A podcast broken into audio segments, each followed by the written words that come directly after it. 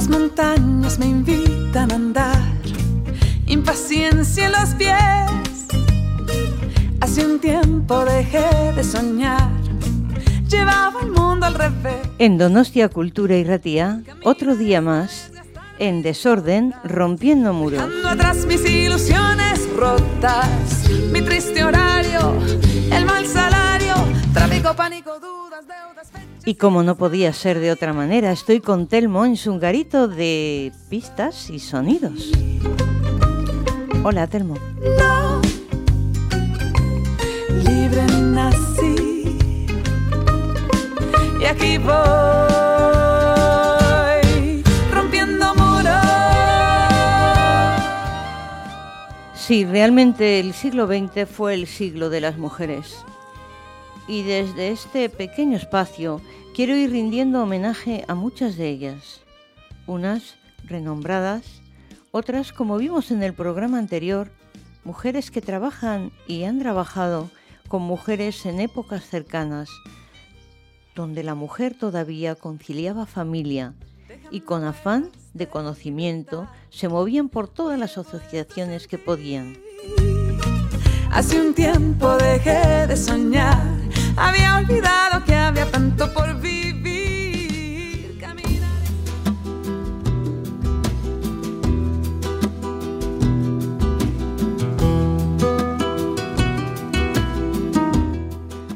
Y hoy nos damos un paseo por el legado eh, de mujeres como fue María de Maeztu.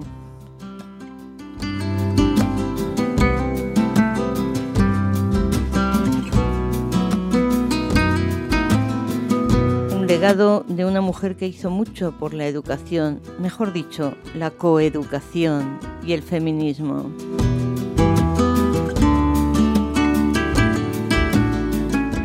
Nacida en Vitoria en 1881, estudió magisterio, derecho y se licenció en filosofía y letras.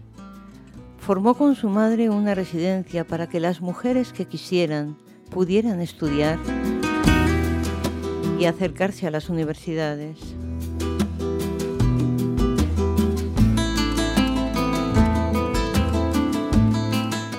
Y me he permitido recoger un informe de la Escuela de la República sobre la residencia de las señoritas que ellas fundaron.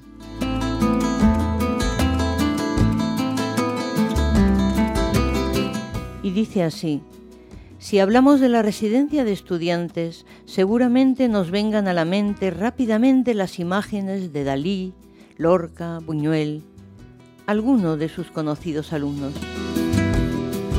pero seguro que no resulta tan conocido e incluso desconocido que en 1915 abrió sus puertas siguiendo los principios de la institución libre de enseñanza impulsada por la Junta para la ampliación de estudios, la residencia de señoritas.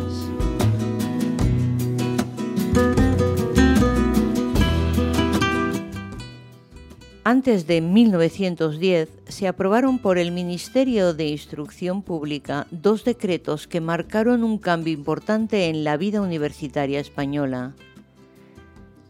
A través de ellos se logró la igualdad de condiciones entre hombres y mujeres para matricularse en la universidad y que las mujeres que lograron sus títulos de licenciadas pudieran ejercer la docencia en todos los niveles de enseñanza.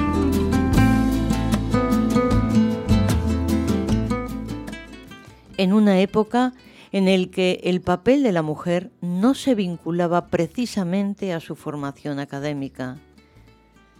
Así, resulta todavía más valorable ese papel que tuvo esta residencia en nuestra historia y el papel de su directora, María de Maeztu.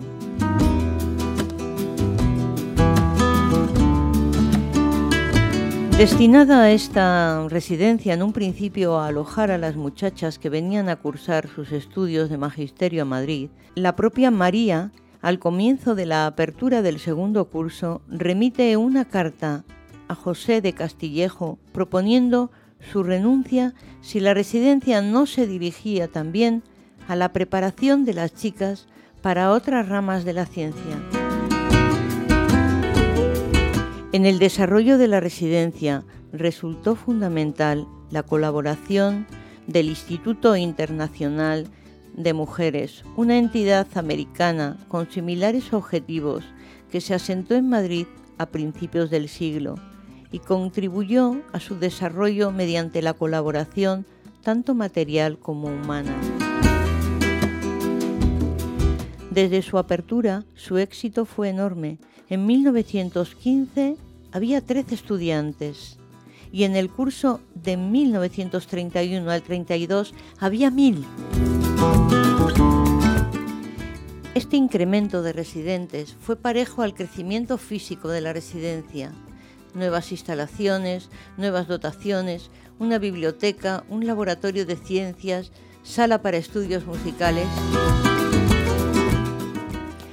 Si como señalábamos al principio el éxito de la residencia de estudiantes se recuerda por algunos de sus estudiantes, no se queda atrás la importancia de las residentes señoritas, Victoria Ken, Josefina Carrabias, o de las personalidades que pasaron por sus aulas para impartir alguna conferencia, Gabriela Mistral, Marie Curie, Clara Campamor.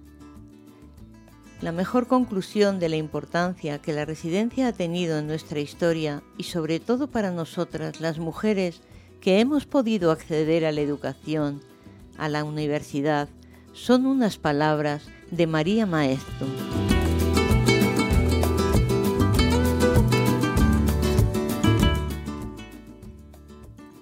Y escribe así, piense en lo que supone para España ese millar de mujeres que por aquí han pasado y para cuyas hijas ni el mérito intelectual puede ser algo indiferente, ni la palabra cultura un término en desusado o poco elegante.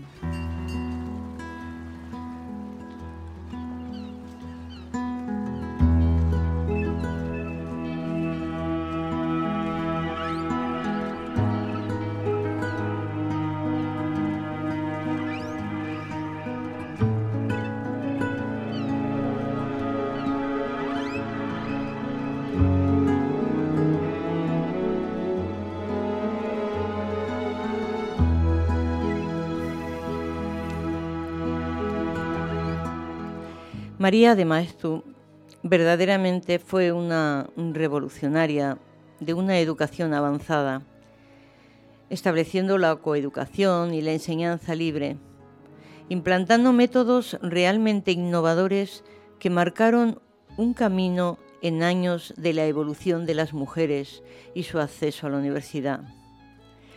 Su recorrido internacional aprendiendo, aperturas y recorridos pedagógicos, para luego preparar a las jóvenes.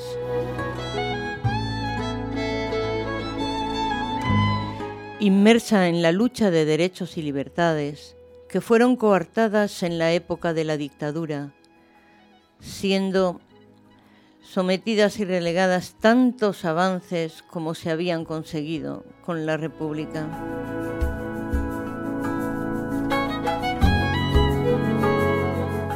Muchas mujeres feministas, luchadoras, que vieron truncados todos sus progresos con la guerra civil.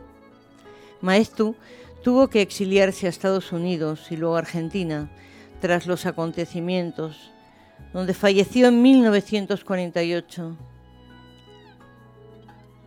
Mujeres que instruyen a mujeres, aportando una vía de libertad y de acceso a los niveles superiores un buen legado. Y hasta aquí hoy una mirada a otra mujer interesante.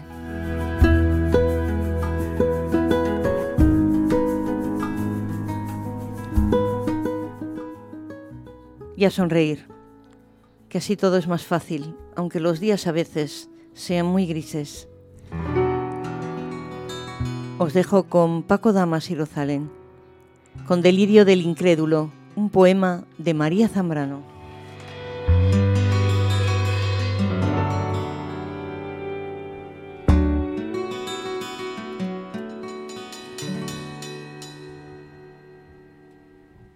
La nada, óyelo bien mi alma, duérmete en la nada. Más allá no recuerdas solo la nada. Ceniza de aquel fuego, agua espesa y amarga, el llanto hecho sudor, la sangre que en su vida se lleva la palabra.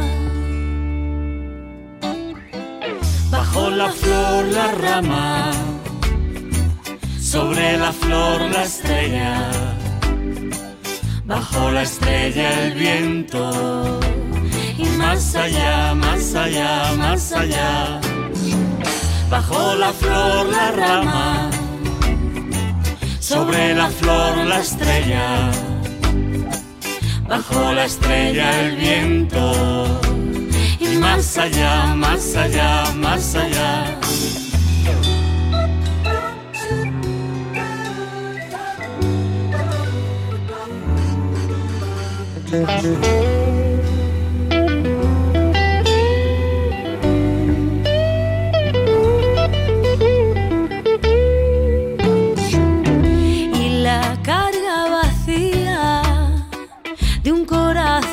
Sin marcha. De verdad es que no hay nada, hay la nada. El soplo de tu aliento, el fuego que te abraza. Perdido entre mí mismo, no puedo buscar nada. No llego hasta la nada. Bajo la flor la rama, sobre la flor la estrella bajo la estrella el viento y más allá, más allá, más allá. Bajo la flor la rama, sobre la flor la estrella, bajo la estrella el viento. Y más allá, más allá, más allá. Bajo la flor la rama. Sobre la flor la estrella, estrella el viento, y más allá, más allá, más allá.